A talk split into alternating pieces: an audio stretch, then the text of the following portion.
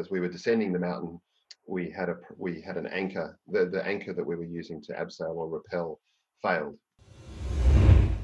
He didn't, but I do remember one of the other people, not someone who was working at the hospital, but must have been a volunteer in some other aspect of the of the Tibetan community. He he decided to use those that, that period of time with the Dalai Lama to ask about the path to enlightenment and how and how you know how does it work. And I thought, I, don't, I just remember laughing at the time, thinking, look, mate, he's he's not going to cover this for you in half an hour. That's right. That's, that's what he's dedicated his whole life to. Exactly. Yeah. Is there is there one word you can tell me? That's right. Welcome to Peer Spectrum, where we journey through medicine's overlooked and unexplored corners. Experience what it's like practicing medicine on the International Space Station, operating on an NFL Super Bowl quarterback, treating remote patients in Antarctica, or flying over the burning reactor at Chernobyl. Ride along with a former Navy SEAL physician, embedded with elite Delta Force commandos. Meet renowned physicians, economists, researchers, and journalists, deconstructing subjects as diverse as psychedelics, meditation, science crowdfunding, artificial intelligence, architecture, and more. Join orthopedic surgeon Dr. Keith Mankin, Colin Miller, and our growing tribe as we explore medicine en route. All right, welcome back. Today's episode is not about COVID 19. Instead, we're going to try and give you all a little break and get you as far away from this as we possibly and virtually can. For that, we're heading to Queensland, Australia to meet Dr. Andrew Peacock, an emergency physician, award winning photographer, an accomplished climber, and an expedition guide for Lindblad Expeditions, a travel company contracted with National Geographic.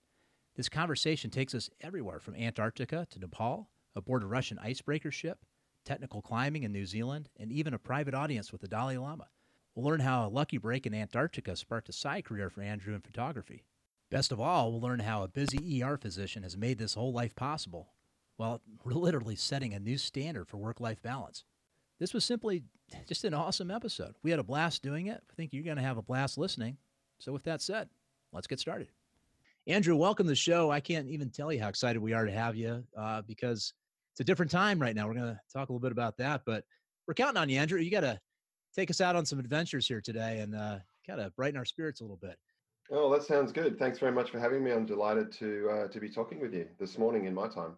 That's right. So you're in Friday. We're still in Thursday here. So morning for you, evening for us. But uh, we're going to have some fun here.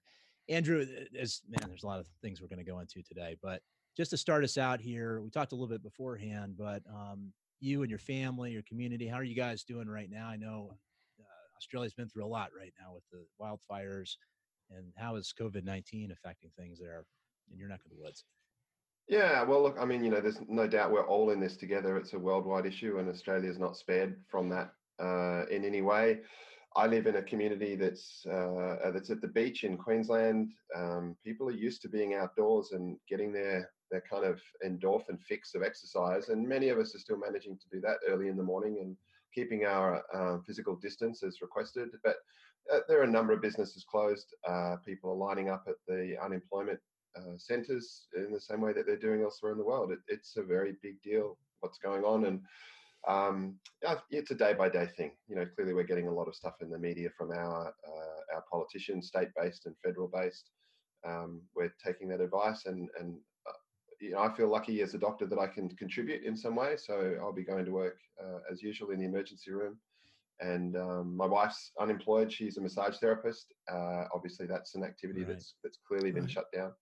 Um, so one of my challenges is to keep her busy. She doesn't like stopping still. So you know, we, all, we all have our little we all have our little challenges to face. But um, well, she can practice on you at least. You know, keep her skills. Ah, yeah, yeah, that's something I've suggested. I did I did actually run that by her yesterday. well, how's your hospital doing right now? Uh, I work in a private hospital um, uh, in the emergency room in Brisbane.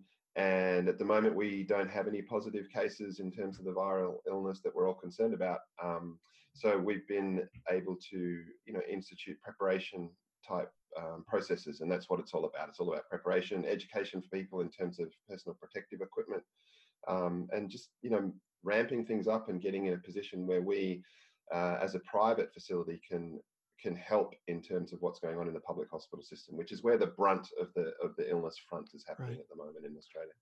Yeah. Bef- before we get into the uh, the the fun stuff and everything, a mm-hmm. question I ask of uh, all healthcare providers: what is what about this um, the pandemic and everything is going to stick in terms of changes in medical care? Is do you see anything that's that's being done differently or any approach differently? The universal precautions, of course, but what else, what other lessons can we maybe take out to make um, to make this stronger for the next one and the one after that? Yeah, look, that's a really good question, and I'm not sure how well placed I am to answer that in terms of the work that I do uh, at an emergency room level. As yet, I can't see too much different in the way that I would practice or that others that I work with would. Um, uh, you know, clearly the, the issue really uh, seems to be primarily a capacity issue, right? I mean, you know, if we had unlimited ICU doctors, unlimited ICU beds, because it's all about supportive treatment to to allow one's hopefully good immune system to defeat this thing, then we would all be thinking, well, you know, we can ride it out. But that's not the case. So some capacity questions, um, but that's limited in terms of infrastructure and space within hospitals. I, I, think I'm thinking a little bit more in terms of uh, you know population and public health. People cannot go through this without being so much more aware of uh, transmission issues with regards to all viral illnesses. I mean, right. right. I don't know. I'm sure many people listening have, uh, you know, been a bit unhappy that day that someone with the flu or a cold or other illnesses have turned up to work and I don't do that, and I don't think anyone should be doing that ever. Uh, but I mean, that's a small thing in, in relation to what we're talking about. But th- there's going to be a public perception change of, about the nature of illness and how it gets transmitted, and and that will be something that comes out of this. Yeah, yeah, I agree. I, I, Keith and I've been talking about that all week. Well, so I don't know how this is going to change your plans. I was looking on National Geographic's website to see some of the upcoming expeditions you have scheduled, but um, have they changed any of that yet, or uh, that's kind of still up in the air? Yeah, so you know, just to be clear, my, my, the company that I do a lot of contract work for currently as a photographer is Lindblad Expeditions, and and they have gotcha. a they have a co-branding situation with National Geographic. So by no means should I be misrepresented as a National Geographic photographer, which is something that can you know sometimes blur the lines a little bit when people describe oh, what yeah, I sure. do. So so uh, yeah, Lindblad Expeditions, um, very good company I've been working for for a little while. Uh, and I was looking forward to um, a significant number of very interesting, exciting trips on their small expedition based ships over this coming year. I was heading to Svalbard quite soon uh, on one of the, the, or on their new ship actually called the Endurance. And then um, I was doing some expedition leading work in Iceland and Southeast Alaska. And then uh, a, a, trip as a photography instructor across the Northeast Passage from Nome in Alaska to Tromso in Norway. So these were all things I was very much looking forward to, mm. as many people have been looking forward to overseas journeys and other travel that they do. Uh, all of that's on hold. I think, in my mind, um, to be quite blunt, I don't think you can get a more um, iconic image or symbol of this crisis than a ship you know, an expedition yeah, ship or a cruise ship. I mean, the, the, the, ships that I work on are 100 to 150 people. We're talking about a ship that's being used as a platform to explore and get people off the ship uh, onto land or onto zodiacs or into kayaks to explore. So it, it's diametrically opposite to the concept of being on a 3,000 person cruise ship where it's all about, you know, going to the casino or lying by the pool or whatever. That's, that's not at all what I'm interested in. and it's not what we do as a company. Um, but I think, you know, unfortunately, all ships are going to be to some degree tarred with the same brush. And this is this is de- look, it's devastating for so many people. But this particular industry, um, you know, that I've been excited about uh, getting involved with is is going to take a very big hit. There's no question. So I think at the moment, um, yeah, you know, for someone like myself. Uh, I work as a doctor. I work as a photographer. My photography work is based on expedition ships primarily um, that's not going to happen for the foreseeable future. So I feel also very lucky that I can continue to contribute uh, doing the thing that I've done since I was 23 years old, which is work as a doctor. Right. Yeah. Well, eh, I actually want to have some more questions about these ships, but we'll come to that mm-hmm. in a little bit. Let's let's go back okay. to the beginning here because obviously you started out on a pretty normal path. You know, you I don't know what it is in Australia. Maybe you have something equivalent to the MCATs. You you know applied for medical school. You had certain aspirations of, you know, either emergency medicine or something else. But take us back there to that path, and then, you know, we'll kind of get into what caused you to branch off a little bit. Not all the way, but a little bit. Sure. Yeah. Um, gosh, uh, to to really go back, I, I, was I started medical school when I was 16 years old. I mean, that's that's crazy, right? Um, no kidding. So is that the way it is in Australia, where you well, go straight it, in, you know, without taking like four-year undergraduate's requirement? It, it, was at that time. It's much much less there. There's a different sort of program these days in terms of a bit more you a, a bit more like the US based system where you uh, where you do do some sort of an undergraduate degree. But I, I ended up a year ahead at high school. Um, I was interested in biology. I'm particularly interested in exercise physiology actually, and um, as an athlete. And my father was a, a, thoracic surgeon, so just lung surgery, no cardiac surgery.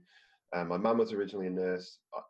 I, I kind of joke and say, you know, if someone had come to me at high school as a career counselor, which we did not have career counselors, but if someone had said, hey, what about architecture? What do you think about that? I, I was naive enough at that time to say, oh, what's what's architecture? You know, I, I just all I knew about was was um, was training for kayaking and swimming. Um, so being an athlete, interested in exercise, interested in biology, and my parents had a medical background. So what do you do when you top the high school for your grades, which I did? You go to medical school.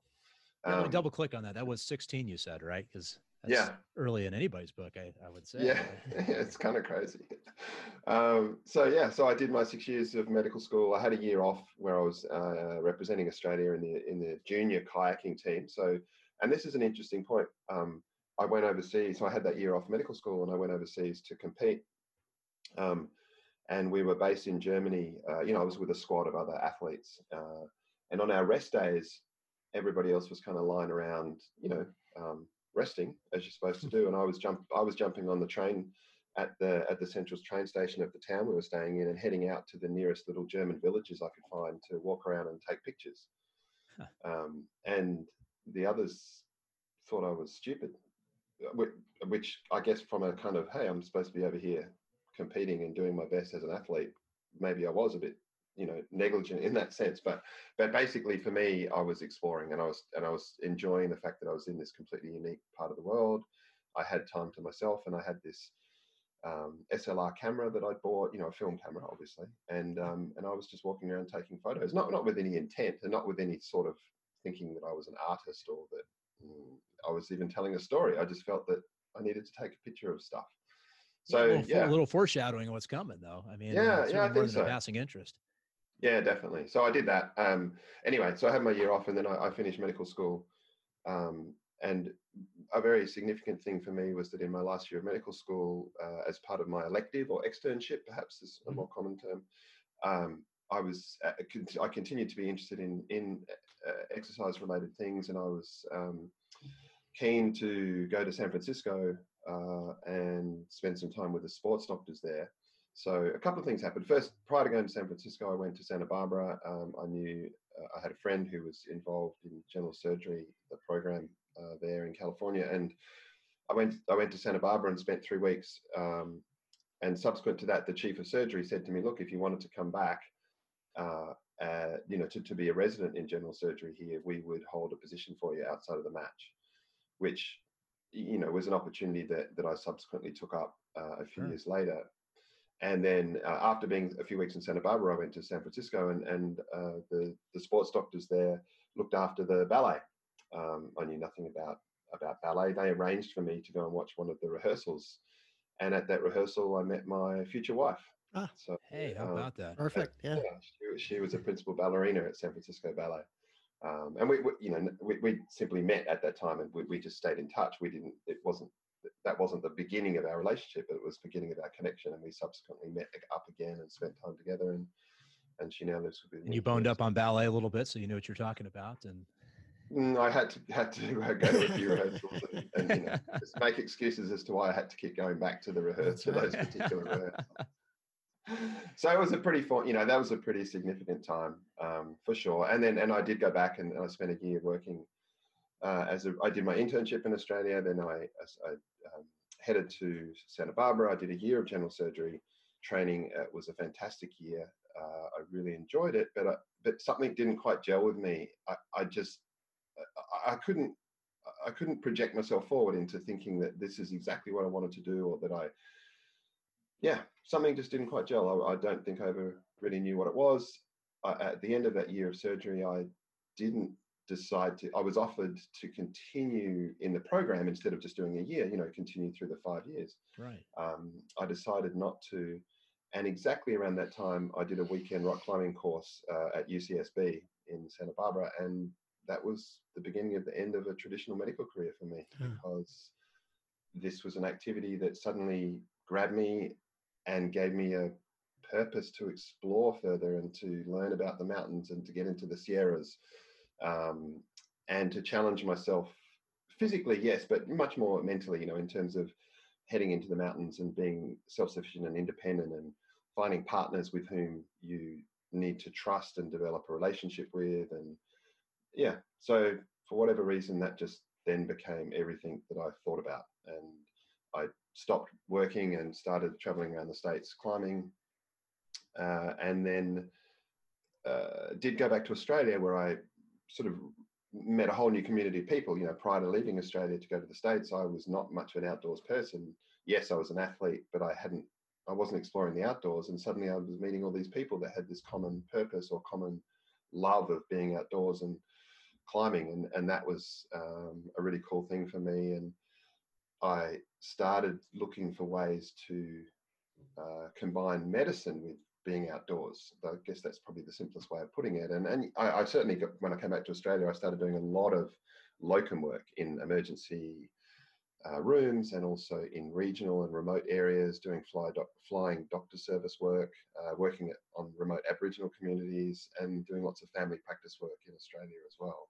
Yeah, so I was I gathering. that's a huge component of the health system in Australia, isn't it? I mean, it's everything's so spread out and, and probably not unlike Alaska in the U.S. You know, I mean, you got to get on a plane to go anywhere. It's like your commuting vehicle. Yeah, that's right. Yeah, and and doing all that kind of thing gives you a great base for. Uh, well, it gives you a great a good clinical base. It's true, but I think you know, a bit. I mean, particularly for someone who started medical school and even being doc, a doctor as young as I did. I mean, you know, I was pretty naive to the whole world of just interpersonal relationships and understanding people, and that's so much about what medicine is about, and communication is so much about. So is, is such an important part of what medicine's about. So I was learning all of that really, um, and it gave me a great base for, I think, having a pragmatic approach to the way that I that I, the way that I would continue to work, and this this sort of dovetails into becoming an expedition doctor. Um, and the first thing that I did uh, was volunteer as a doctor working in Nepal and India. In this is way back in 1996. So Mm. I went overseas to spend time um, working for the Tibetan government in exile in Dharamsala in northern India, and we there was a little Western run Western. There was a Tibetan hospital, but then across the road was a was a Western style hospital that the Tibetan government was running, and and I was there with a few other Western doctors volunteering and opened up my eyes to a world that I really hadn't seen before in terms of lots of morbidity with people with tuberculosis, typhoid fever, all sorts of significant illnesses. And um, we So were, this was the Tibetan government in exile, or was this like an Correct, NGO yeah. that you were working with, or no, I was working directly for the Tibetan government in exile. They they um, they ran a hospital there, and so they uh, I forget how I found out about it, but Yeah. some somewhere somewhere along the line I was aware of this need and and volunteered to go. And of course, it was it was you know close to the mountains of northern India, so it, that was just that's all I needed to know. But Huh. it- that's often the way I've made. I've often made decisions on the basis of just give me a key little bit of information that tells me how the outside world can interact with where what with where and with where I will be, and I'll make everything else work. And that's Yeah. what I did. you realize every doctor who's listening to that right now is thinking if i were giving that branching point now knowing what i know would i have gone to um, to nepal in the mountains or would i have stayed and, and done my residency Mm, i tell you i'm thinking that right now i'm thinking what if I, what if what if i'd found that opportunity and i'd followed um, your pathway what a yeah? Just wait till they great- find out who you got to meet over there too. We're getting to uh, that. yeah what a what a what a but re, even regardless what a great brave choice and and uh, amazing so anyway I'm, Eh, By I the way, Andrew, did you get any friction from your folks? I mean, particularly dad being a surgeon, or what happened to support all this? uh, that's a really good question. Um, okay, I don't want to answer. No big deal. No, no, no. The simple answer is no to that. But the second part of that would be I didn't ask him. Um, you know, because because it wasn't it wasn't. But but that's a permission that that that not permission. th- that's just the nature of our relationship. And what he wasn't someone that that I had to bounce stuff off, particularly. Um, that in fact that was never part of me growing up with him in terms of bouncing stuff off. It was like, this is what you'll do, this is expected. But as soon as I moved away, uh, you know, from the parental environment, then I, you know, clearly I was just making decisions independently. I think bit by bit, my both my my parents became aware that wow, this is kind of this is a different path that Andrew's going down and I've never felt. We're kind of jealous, actually. Yeah, right. Well, I never felt Again. much other than, than they, that they, they were always just super interested in what I was doing. So, yeah. what, you know, whatever worked worked, um, and there was certainly no friction as part of it. I, I, well, maybe apart from when I did come back from that voluntary time in India and Nepal with without a cent to my name, and and kind of gently, you know, asked for a loan at at at five percent. I think that was the interest rate that it was that I had to pay back which seemed fair enough at the time. sure, sure. I, I, thought you said so. You said cent to your name, not a cent to your name. You had plenty of a sense. I mean, uh, yeah, that's I I'd managed to climb a few things by then. So certainly in Nepal, Nepal was you know really Nepal was was wonderful to be uh, in this little town called Manang, which is which is um, a, a fairly high up on the Annapurna circuit. You know, very very commonly trekked or hiked um, circuit that, that many people aim to do when they're in Nepal. And this was again in 1996. Uh, Sabina was able to come with me actually. So, uh, you know, Sabina and I had spent a bit more time together by then, and and um, she actually got time off from from San Francisco Ballet. She went to the director and said, "Amazing." And you know, she's a principal dance. She was a principal dancer there, so this was very unusual for for a principal dancer to say, hey, or to, to be given time off or to request time off to to say, look, I want to follow this Australian guy to the mountains of Nepal and spend three months at, at um, you know, 13,000 feet. Um, and the director, to his credit, said, "You you might never. You, these are the sort of opportunities that don't come along, and and you should take this opportunity, and there'll be a position for you when you come back." Maybe so they thought you were a wealthy doctor who's going to be a donor to the ballet. So there's a lot of them. They were, so. they were wrong about that. Uh, so how, how many so, years were you in uh, Nepal then? Uh, look, just just there for three months. Um, we did a lot of we did we worked at a small worked at a small clinic um, primarily. Um, that, that, was it's with the Himalayan Rescue Association, which, which is still an association that, that exists and still has voluntary Western doctors go to the clinics in the mountains um, you're there because you're on a trekking circuit, and and um, trekkers historically can get unwell because of altitude illness. So this sure. that's where I that's where I learned about altitude illness and where I gave lectures every day on altitude illness prevention to the trekkers, um, as well as looking after the local people, um, which was widely ranging. I mean, I was you know, I was asked to come and look at a horse that had been gored by a yak, and turns out the horse was owned by the head lama of the village. So it's you know it's a very auspicious thing to be asked by the lama to come and look after their horse. Hmm. Did, little did they know I had no clue what I was doing at all. And you know, and I was doing dentistry. I spent two hours with the uh, with the U.S. Embassy's dentist in Kathmandu, who explained, okay, this is how you take teeth out. This is how you do a dental block um, that's pretty much all you're going to need to know because you're going to you're going to be seeing people with rotten teeth that you can't do much more than to take out, uh, you know, to make sure that they don't get infected. And that's and that's something that I did for the first time ever. So um, it was it was a you know a real sort of not I was going to say proving ground. It's not a proving ground, but a, a, just a place where you kind of have to just roll with it and go, well, this isn't what I was trained to do, but if I can do no harm and make sure that I'm doing the right thing, then uh, you know, then I'm better than nobody in this environment. And that's kind of how I approached it. Yeah. And um, I think they appreciated it. And I just got to jump through this because this, this is uh, pretty amazing. You got a private audience with somebody. Uh, tell us about this. Uh, how did this happen? In India, um, as part and of this is later after after this, or when you met no, the same time. So okay. in, in, that period of time, when I, when I was a volunteer there, uh, the Dalai Lama, uh, we we were able uh, there were a few volunteers, obviously, in, in the village of Dharamsala, and it, we were granted a private audience with His Holiness. And um, the staff at the hospital were beside themselves with pride for the fact that the volunteers there, even even though they themselves were not, you know, these were Tibetans who had many of whom had made difficult journeys to come from Tibet. Um, uh, you know, because of Chinese oppression there, which is which is obviously another story. But um, yeah, they were beside themselves with pride that I that I, as one of the volunteers, was going to have this this um, audience with the Dalai Lama, and it was it was very special, but at the same time, very kind of I guess normal in that in that there wasn't any great fanfare. We, we you know the, the three there were four of us. We we turned up at the appointed time. Um, we we all got dressed up in whatever vague okay clothes that we happened to have there in the middle of monsoon in India.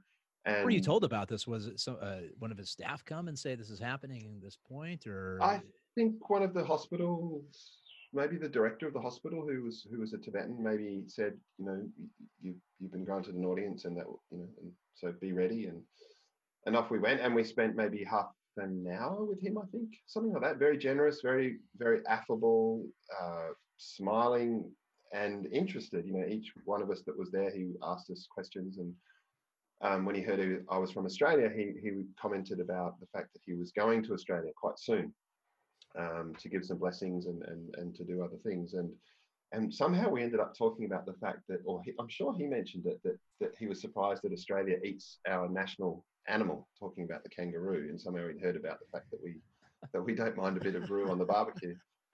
Uh, which is true, but it's not a you wouldn't find kangaroo being eaten frequently on the plates of certainly not city dwellers in Australia very often. Anyway, that's what we ended up talking about, and I was explaining that. so you sat down with the Dalai Lama and talked about barbecue. That's we talk did. about a uh, cocktail party topic here. You know, exactly. So it's so about thirty minutes, and uh, yeah, know, other than that, he's probably just a pretty regular guy overall, huh? I mean, just conversationally. I think he's a very impressive guy. Very, uh, I mean, you know, the story of of his escape from Tibet at such a young age and and yeah. taking on the, the, taking on his shoulders the burden of the expectations of a large group of of people for whom you know their world was turned upside down and their culture has been destroyed. And um, and he can has from my from my simple perspective, it's you know I'm I'm no scholar of of the Dalai Lama and and and what he's been up to over the past number of years, but yeah, just um, a, a, real story of oppression of a of a of a of an incredible culture and a group of people, and he and he became a figurehead that then was expected to step up to the world stage. That, that's a pretty difficult thing to have shouldered, and he's done that really really well, I think. Did he give you any advice, any passing thoughts, something stuck in your head, or? He didn't, but I do remember one of the other people, not someone who was working at the hospital, but must have been a volunteer in some other aspect of the of the Tibetan community. He he decided to use those that, that period of time with the Dalai Lama to ask about the path to enlightenment and how and how you know how does it work? And I thought, oh, I, I, just remember laughing at the time, thinking, look, mate, he's he's not going to cover this for you in half an hour. That's right. That's, That's what he's dedicated his whole life to. Exactly. Yeah. is there is there one word you can tell me? That's right. Funny. Anyway. Amazing. Yeah, it reminds me of um, last year we had uh, Devi Shetty, who's a cardiac surgeon in India, and he was Mother Teresa's uh, surgeon and served as her personal oh, physician okay. for a year. And yeah, um, you know, eh, eh, it, it, he wasn't even told where he was going when they put him in the car and said, "You're going to see this patient." And then she ended up, you know, in the hospital in recovery, going on rounds with him to go see other patients. You know, that's just the kind of person she was. And yeah, I, I tried to ask him the same thing. You know, these kinds of people like Mother Teresa or the Dalai Lama, they're kind of larger than life figures, but they really are people as well. You know, it sounds yeah, absolutely right or silly to say, but but they really are. You know, and the fact that you just had a normal conversation with them, amazing. All right, so jumping ahead here, um, we talked a little about this before we were recording, but you were um, you were climbing a number of years later and if i'm skipping too far ahead tell me because i know there's some build up here but you were with a friend and and this is a tragedy but you also described this uh, in a couple articles as a as a real um, you know kind of kind of fork moment for you um, and this was in new zealand i believe. Tell us a little bit about this yeah so um, certainly after that period of time in nepal and india um, up until then, rock climbing had been, you know, my main focus, and and I I, I, was thinking more about the big mountains after that period of time and, and, wanting to explore in the Himalayas. And I was given the opportunity um, a few years later to actually be the expedition doctor for a large Australian group of climbers heading to climb Shishapangma, one of the big mountains in, or the 13th highest mountain in the world, actually, one of the 8,000 meter peaks in um, in Tibet, uh, of all places. And uh, and that, that was an incredible expedition. Um, many of us were successful to climb to the central summit of Shishapangma. Um, and so spending time in the mountains in terms of snow and ice, you know, because uh, compared to just say the rock, rocky routes of the Sierras, that, that type of thing became uh, something I was interested in spending more time doing. And um, New Zealand is, is you know, just such a, it's a wonderful country uh, and incredible opportunities there for climbing in the Southern Alps. The Southern Alps, though, are, they're, they're a, a mountain range that deserves a lot of respect. There's a lot of loose rock. Um, conditions need to be good. And I went there uh, in 2000, the end of uh, 2000, 2001, one of those years. Um, I went there with a friend of mine, Justin. Um, we went to, we only had sort of a week and a bit to to climb. And towards the end of our time, we chose to go and climb what's called the low peak of Mount Cook or Aoraki, as it should be called, the the um, the Maori name for the mountain. And yeah, we we made some we made some poor decisions um, collectively, and uh, we as we were descending the mountain, um, we had a we had an anchor. The the anchor that we were using to abseil or rappel failed. Um, it didn't fail when I was using it, but it failed when Justin was using it, and he ended up falling um, past me on the slope and, and ended up in a crevasse and and was significantly injured. Uh, it took a while for me to get helicopter rescue to the area, and unfortunately, he was non-responsive when they retrieved him from the crevasse, which was incredible that they were even able to do that. And he died in Christchurch Hospital later that night, unfortunately. So it was a to be the only witness and and to be the only you know, to, to, to, be part of something like that is obviously quite significant. Um, and at the time, it was devastating. But within a couple of days, I was back at work in the emergency room in Sydney. Not as if nothing had happened, but you know, without much sort of, um, yeah, well, certainly without any debriefing. Let's put it that way. So sure. And the you know, it's it's easy to talk. Well, uh, there's the potential there to talk about that as being a moment that changed my life. I don't think that's quite correct at all, but I think it's solidified a sense that you that that life is for just taking opportunities and exploring opportunities and not worrying too much about the consequences of getting it wrong in terms of by, by that I mean you know making decisions to go in one direction or whatever and, and if it doesn't work out it doesn't work out but hey I'm not going to I'm not going to just i I'm not I'm not going to stick to just a normal path when there's so many things that I'd like to explore and you never know when it's going to end. I think that's probably you know again it didn't that wasn't it's not was that wasn't a moment where that just came to me, but it solidified yeah. what I was already thinking. Did it? Uh, I mean, do you think it affected your confidence? I mean, how long you went back to work, but how long was it before you went climbing again? Yeah, that's a really good question. Um, I had a, an expedition to a mountain called Manaslu already planned at that time. It was within a year or year, a year and a half, I think. Um, and that was a small Australian group expedition, uh, and I did continue with that.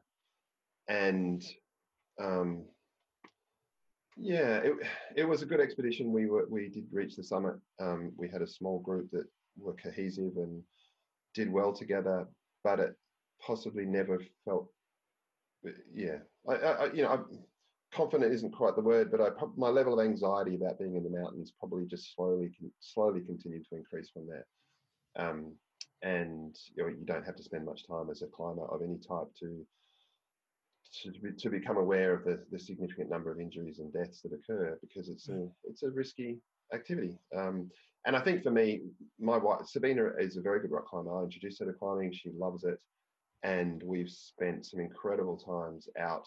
Um, not just at sort of local rock climbing areas where lots of people go and it feels relatively safe because you're clipping bolts, but we've also spent significant time in more remote places on long routes looking for ways to get to a summit and then working out how to descend and and you know they're much more that's a much more risky sort of uh, pursuit of climbing and and I certainly lost I certainly have lost confidence in the sense of um, just being more aware of consequences and knowing that I'm climbing with my wife and that yeah. I don't want that. I don't want that to happen to her. I don't want to be party to. I don't want to be involved in something similar to that that happened with Justin with her. Uh, so yeah, we, you know, we still continue to climb. We love it. We just had a road trip in in southern Arizona to a place called Cochise Stronghold.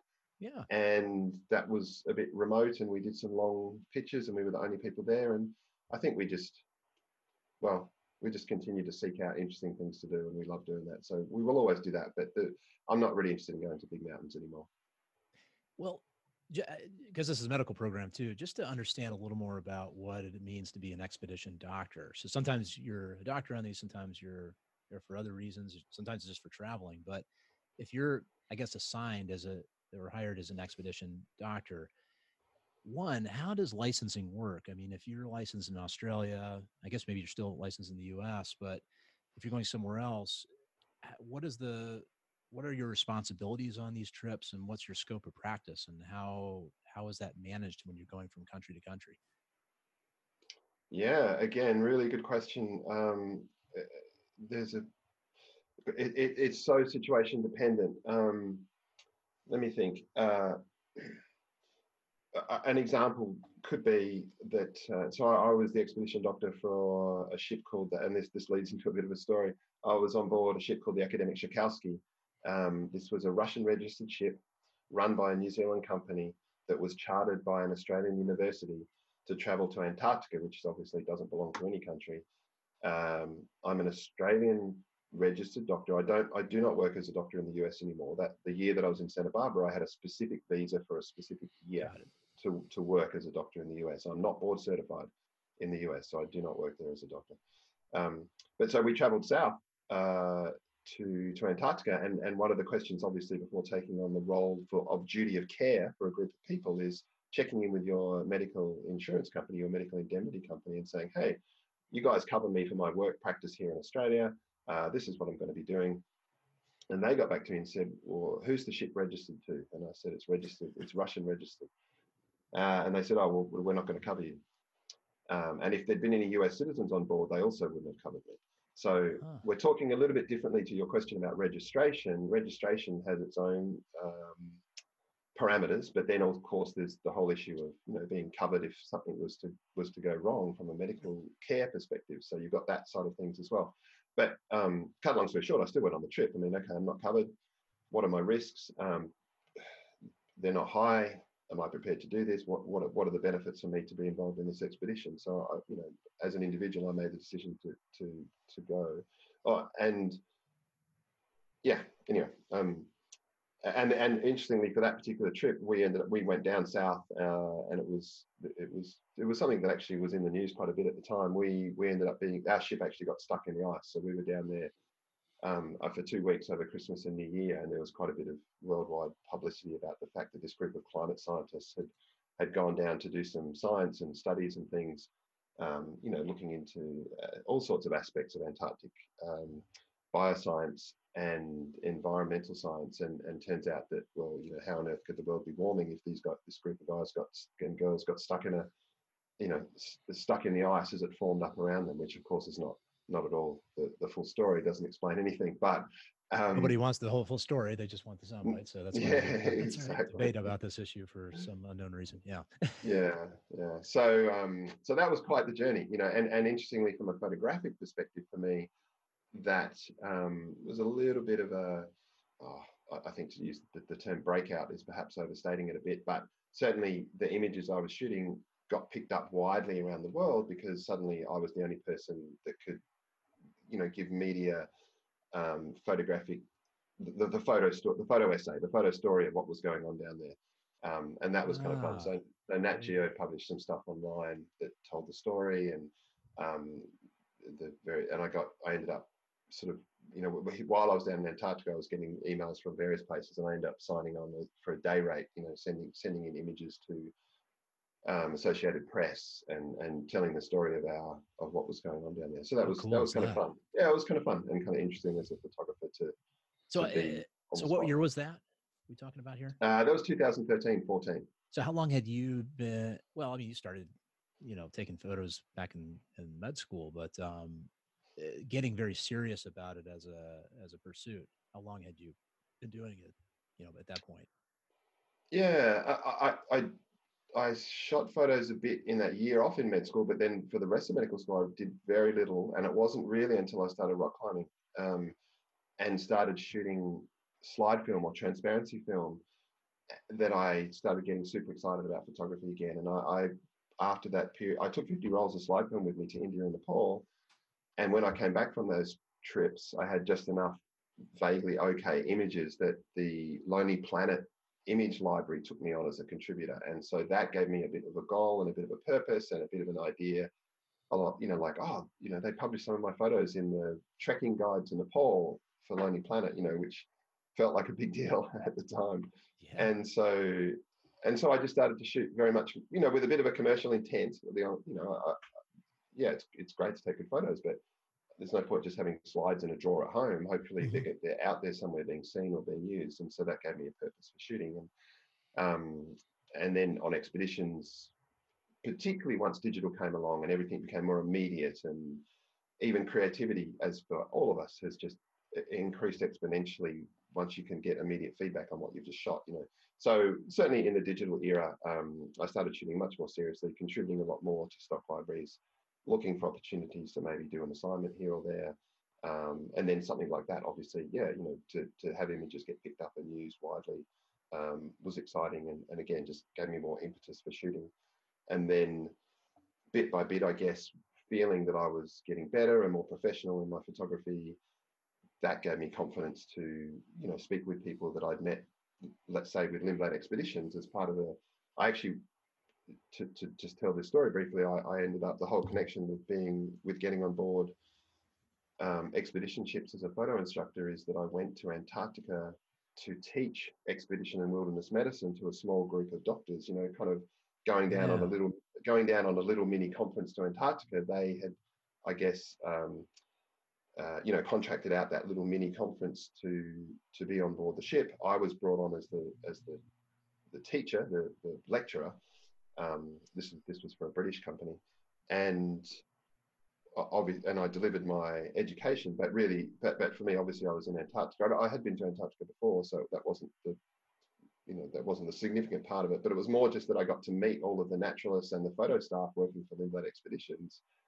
and just kind of was super impressed by them and made a couple of friends uh, from that group and stayed in touch. And then I thought, you know, this is something that I could do. I'm, I could I'm shooting well enough and I'm enjoy being around people well enough and I um, I, you know, I think I can do this job. So essentially, that's how I ended up working for Lindblad Expeditions through getting to meet some people on a trip that I was not there as a photo instructor at all, not not not there for photography specifically, but actually working as a doctor. So that was kind of cool.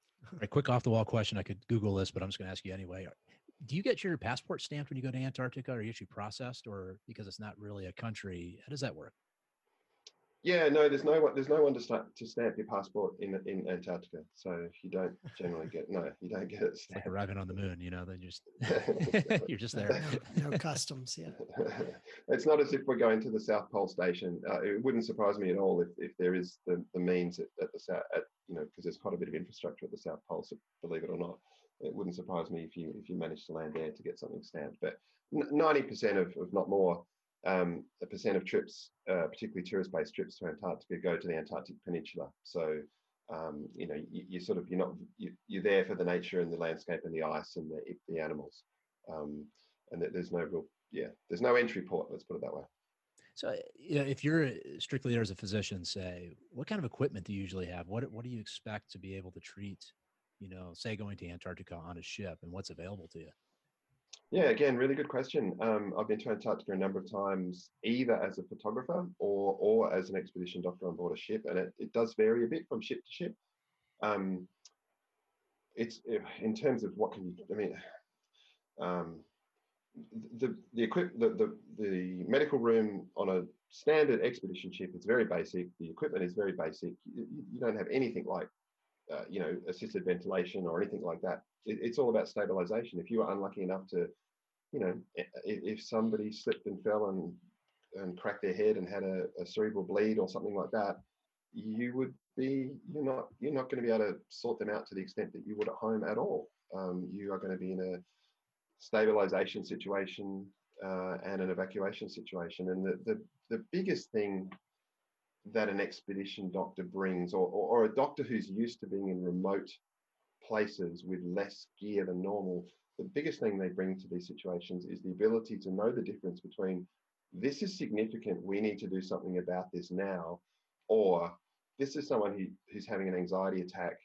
and their hmm. shortness of breath is related to that. And no, we don't have to turn the ship around now. We can do this and this and this. Does that make sense? And it's, it's very much about context, Right. and it's very much about understanding the difference between this is something we need to sort or this is not. And of course, there's obviously the big there's that middle ground as well where I, I make it I make it sound you know like it's black and white, because it's not. Yeah. Um, and I look a really and a really good example of though of the differences would be that I've also worked on a private uh, ship, a large private ship, the name of which doesn't need to be mentioned specifically, but um, we went to Antarctica and we had, and I was employed specifically as an expedition doctor. There was already another doctor on board the ship full time anyway, but I was added, and I was really added to be able to give that sort of context to the environment. And to cut a long story short, we had an elderly gentleman with a, a, a tachyarrhythmia, awake and conscious, um, who who deteriorated quickly, or well, so to, to give the context, I guess, it, is that this happened in the middle of the night. The the ship's full time doctor was contacted initially. This gentleman, uh, because of technology and the fact the ship had Wi-Fi, so we we were five days sail south of of Tasmania, heading to the Ross Sea in Antarctica. So we're in the middle of the Southern Ocean. There is no helicopter, no plane, nothing's going to come to this ship to help you. And um, this gentleman uh, was on his mobile phone using Skype to talk to his cardiologist in London, who started to direct what needed to be given to him for his arrhythmia to the ship's doctor. And it's quite reasonable, of course, if if the patient was on the phone to the cardiologist, it would be kind of, I mean, I'd be happy to talk to his cardiologist and say, hey, tell me about this guy. What's the, what's his history? This is what I see. What's going on? You know, I'm very happy to take your advice. Anyway, cut a long story short, short, they gave him some IV medication, which actually made the whole situation worse. Um, he needed to be cardioverted, and um, which, which, is something that, by the way, you know, so this was a, this is a private ship which actually does have a pseudo ICU set up on board. So now you've got all this capability, except that you're still five days sail south right. of. You know, it, it's great to have capability, but, but then you need to manage it over a prolonged period of time if you have a sick patient. Um, anyway, um, eventually I did get called, which I hadn't been initially, and came down to the room where they had now decided that this gentleman was having an MI and that uh, I would say, unfortunately, they actually did have thrombolysis on board. I say unfortunately because they were just about to thrombolize this guy in the middle of the Southern Ocean. And yet his ECG was not extremely abnormal. He was in no, he had no chest pain and was well perfused and looking fine, you know, all that stuff. And the simple thing you do in that sort of situation is just say stop, just just stop, step back, rethink this. Then I did get on the phone to the cardiologist, uh, and one of the first, very nice guy, but one of the very first things he said to me was, "Where are you guys again?" so that part of the context, that part of the story, the most important part of the story, hadn't got through to this to, to him yet, despite this had been going on for now two or three hours. Amazing. Wow. Um, so I don't know. I think I think that's that's the best story I can give these days for, for the for the idea of being an expedition doctor. It's certainly not about it's certainly not about oh wow I have all the skills in the world to treat somebody for every possibility in a remote environment. It's actually much more about I have every ability in the world to say stop and and let's just think about this and let's understand where we are and what our options are and and so much of that is about preparation and is, is about prevention and preparation much much more so than treatment and sorting something out did, did you get that context from your emergency room experience or did you get that context from doing expeditions do you think? Um, I think a bit of both, and I think I think for me also that those early years of uh, of doing locum work, of, of working in in um, smaller emergency rooms in more regional parts of Australia, where you know there isn't an ICU consultant who's going to come down and talk to you and help you out, or take the patient, or uh, and I can't even think of specific scenarios. All I can think is that just as a young person, I just became aware that that it, uh, one of the things I became aware of early on is that it's okay not to know everything, and it but that and it's also and it's okay to say that you don't know um, and it's also moderately rare that that everything has to that everything depends on what you do in the next five seconds because it usually doesn't. It just depends on right. the decisions you make and seeking out the best form of help you can get, usually from other people, not from me. Right. Um, if that makes sense, yeah. And then maybe on expeditions as well, and and understanding it's a yeah, and, and just understanding the remoteness of places and and how that affects and and the environment. You know, so critical to so many things. Yeah, this this is going to be maybe a little bit glib a transition, but that kind of decision making, you see that in your photography. I'm looking on um, your website and just looking at these magnificent series, and it's just the way you sort of catch that moment in time, and you you you see the photograph, and you and you can tell the context that tells the whole story.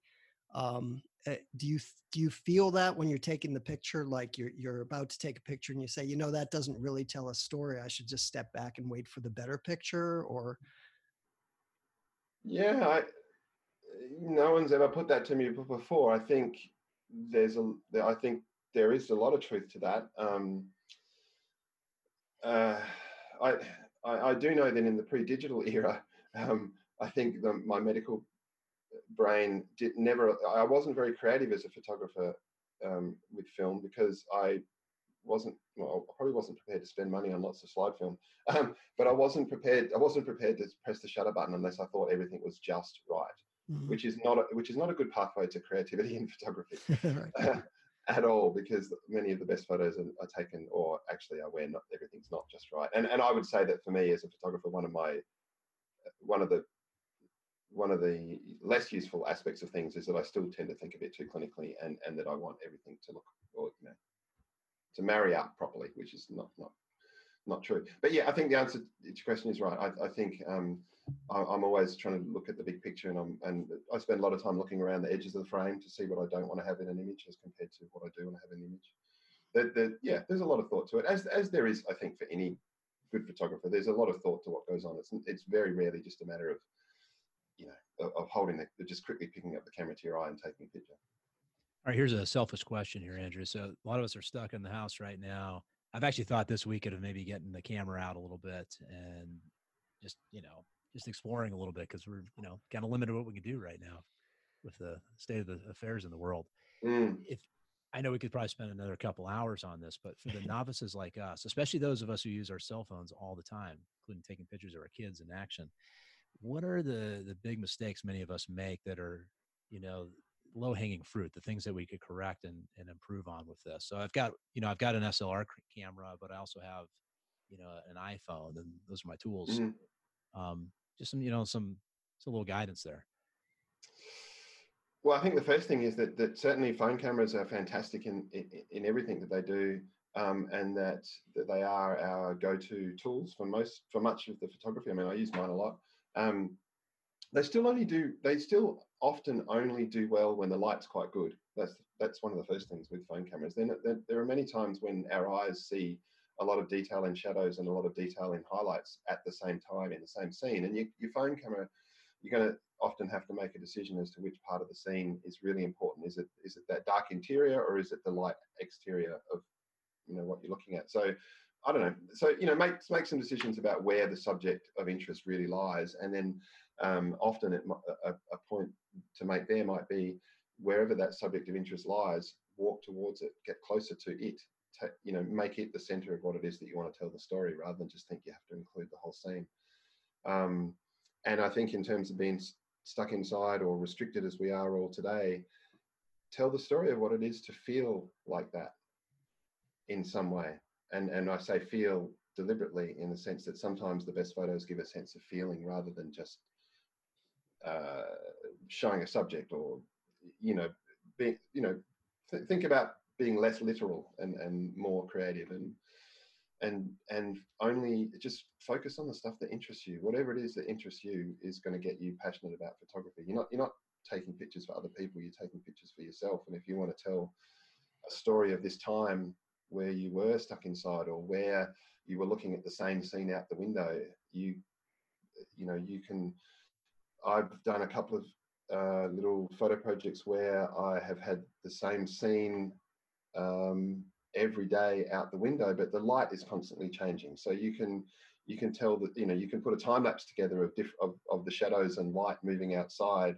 over exactly the same scene that'll give you a sense of the passing of days or something like that. I mean, I'm yeah. kind of thinking of that almost just off the top of my head, but I just I'm I'm harking back to when I've done something similar um, in the past. There, there's something there's a there's a a little video on my website. Um, oh gosh, I should check that it's still there. I'm pretty sure it is still there because I just recently revamped my website where I had I had a, a, month staying at a mate's house in Tasmania in Hobart with an incredible view to uh, Mount Wellington or Kunanyi.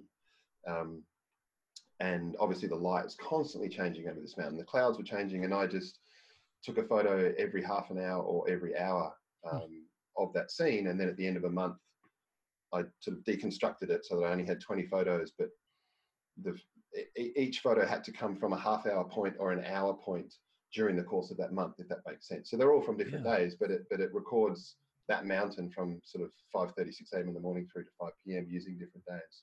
Anyway, you have to go to the website and have a look. Oh, no, thanks, I appreciate it was, that. It's just kind of a fun little project. Yeah. All right, we're in our last few. Go ahead, Keith. I was just going to say, Colin, you realize that was a little bit like asking the Dalai Lama how, what yeah, how to explain enlightenment. So. yeah, exactly. Well done. yeah, yeah, yeah. Good answer. well, uh, Andrew, we're in the last few minutes here, so um, I read somewhere you don't like it when people say you have the dream job. So I won't say you have the dream job, but but you do. Let's be honest. Um, mm-hmm. you know, there's going to be people, doctors, nurses, people listening right now saying, "Man, that sounds pretty good. I like that setup." Um, this is another bigger question, but maybe we can condense it a little bit. How realistic, if, if somebody wanted to say spend part of the year working as a physician, part of the year doing something else, and it could not even just travel or expedition medicine or mm-hmm. photography, maybe it's just another passion they have, right? Mm-hmm. What would be your advice to them, and how possible is it? Do you think? How realistic is it to do that? Yeah, well, the glib answer is you just you never sign a contract with anyone, right? I mean, how do you get out? I mean, how can you do that if you've signed up to some facility or some place or, or, or some business as a doctor and, and agreed to work X number of days a, a, a week for however long? I mean, unless you've got some, unless we talk about things like long service leave, and it's very different in Australia to America in terms of how much time you have off. But and again, and this, of course, but this then goes gets linked in different directions. You know, how many Porsches do you need in the garage? How big a house do you need? How many kids do you want? Do you have a partner who also wants to travel and explore the same passions that you have? So it's a bigger question than that. I've been very lucky to, you know, we tried to have kids. We, we weren't able to have children. That, that's just the way it was. And, and we moved on from that. Um, that, that, that gives us freedom. We have a small house that, well, you know, the bank has our small house. and um, we, we, we don't spend much money other than on food and travel and that that gives us freedom, right? And and then I'm very lucky to work in a medical system here in Australia where I hopefully can be useful in a very um, casual way. Casual is not the right word, but uh, you know, I, I, there is an emergency room that, that I work at that does its rota, uh, you know, a month ahead, and if I can do things like work Saturday evenings and Sunday mornings and Easter and Christmas and school holidays, none of which bothers me. Um, then they're happy to have me around, knowing full well that every now and again I'm going to say, "Hey, I'm gone for two or three months." Yeah, that and, makes a lot of sense. Yeah. And then I'm useful to them, but um, uh, and and you know, you know what I mean. So they'll put up with, they'll potentially put up with me being around. As long, of course, as long as when I do turn up, I work hard and that's right. And you know, get along with people, and and people are happy to see me come through the door because they know, oh well, here's here's a guy who's turning up to work that's going to be helping us, not hindering us. And then it all flows through from there. Just checking the list here. No contract. No. That's right. Um, more, well, the ability to work weekends and uh, holidays when needed, and you can totally make this happen. That's right. It's kind of like that. It's all you know. Just work out, work out where, where, where, what things you can do to make it happen. It can happen. Yeah. Well, uh, we are at the hour, unfortunately, um, but Andrew, uh, Man, that was a lot of fun. Thanks, uh, Keith. Go ahead. Colin, yeah, I do have one question, and and um, hopefully this can be a quickie. What is your uh, your dream shoot at this point? If you could, uh, if you could travel, if when everything, all restrictions and money and time and everything were not an uh, a, a obstacle, where would you go? What would you shoot? Oh, look, I, I, don't think I have any absolute destinations I have to go to. um, I'm particularly interested in wildlife these days, but I'd also I'd actually like to be involved in some sort of collaborative project where I'm working with other photographers on on on a project that has a bigger meaning than just me getting good photos. Excuse me, sorry. Um, if that makes sense, yeah. It's mm-hmm. nothing yeah. very specific, more just to be involved, to be useful, to be helpful. Um, to to and to work with others with a bigger goal than just saying, "Hey, we got great pictures." Tell a story that means something to others, um, and that people, yeah, want to you know want to learn from. Right. Well, Andrew, uh, to finish things up, tell everybody here because we're going to put some links up to this, and this is when everybody absolutely have to look at this because we can't describe these photos. We're not. I'm, I'm not maybe talent. Keith's talented enough as a writer. I'm not, but uh, they're, they're incredibly beautiful. But tell uh, tell everybody where they can find out more about you, Andrew, and take a look at some of your work. Sure. Um, yeah. So my website my, my website is uh, Footloose Fotography, and that's photography spelled with an F. Uh, there are some links on there um, at the about page where you can you know read some online interviews. I guess a bit about what I've been up to over the years. Um, and then that that terrible place social media uh, is also just uh, at Footloose Fotography uh, on Instagram or Facebook as well. Awesome. We'll get those up as we always do on the website. And Andrew, really, um, thanks again. I mean, uh, th- this is just what I was hoping for, and uh, hopefully something a little bit of all of us need. You know, if we can't get outside our house is too far, we can uh, kind of Yeah. live vicariously for an hour here. It's a lot of fun. Yeah. It's it's all day by day at the moment. This is going to end. We just have to we need to hang in there day by day and, Yeah. and work it out. That's exactly right.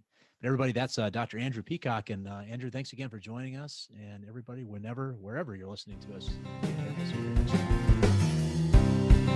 Thanks for joining us on Peer Spectrum. Please support the show by writing a review on iTunes and join the conversation at peerspectrum.com. Keep up with the latest episodes and share your ideas with us on Twitter, Facebook, or email at peerspectrum.com.